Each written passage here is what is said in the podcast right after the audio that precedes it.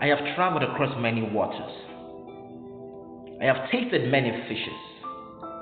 Yet all of them leave me with various itches. I almost want to conclude that my love life has been with various witches. If it wasn't the looks, it was the tantrums, the mood swings, the arrogance, the anger. That one had a permanent space on my clothes hanger. You pick it, wear it, wash it, dry it, hang it, and wear it again. The cycle remained endless. It just kept me speechless. And when those skills of yours wore out, a change in gear is applied. Now it's about me not having superhuman senses strong enough to read your mind. Am I God? Even though I have been praying for the discerning gift of the Holy Spirit, He's still working on me. He's not done yet. All I end up hearing is, you should be able to read between the lines. Oh, really? I was taught to read what was written on the lines. Because even when I try to read between the lines and I don't get it right, I end up with a title NME, not man enough. Or she could as well just call me her enemy. They say three is a crowd as long as it's not God you took it to in prayer being the third party. And there goes my life story. Being shared with third parties and gist and gossips. Before you know it, I'm trending more than NSAS now. I hear me me bami. But wait, no. Share my life no matter. As it come be said to find person go fit follow me journey this work, I can't hard pass to find cure for cancer. Papa God, I beg, give me answer. Apologies for the break in lingual transmission. This only happens when stories that touch the heart begins to affect the brain, causing excruciating pain. Ah, oh Jambi Laraje. I have a dream.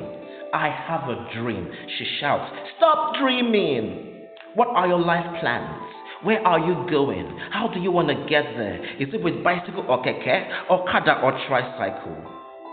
I couldn't even tell her that my jalopy was a 91 model in 2021 because her facial rejection was far worse than a visa rejection.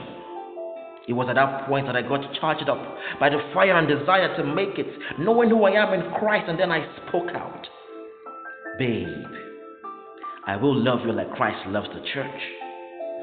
My life is not mine but yours to give. The dream is really big. That's why I'm ready to leave my family and cleave to you. And I bet you, with God involved, no man can put us asunder all they can do is but wonder. It may not make complete sense now, but please pray with me and pray for me, because I will always pray for you. You can't be the bones of my bones, flesh of my flesh, and I won't catch a grenade for you. Now they walk where I did do. Just like how Christ went upon a tree to set us free. And believe me, even if I inherit in Lord Mox's treasures, it is only the Lord that can will you to be as I have prayed and desired. I know I have found you. I know I have found a good thing. And now the blessings are flowing in. Can't you see it? I see everything turning around. In our lives, His favor and blessings will forever abound.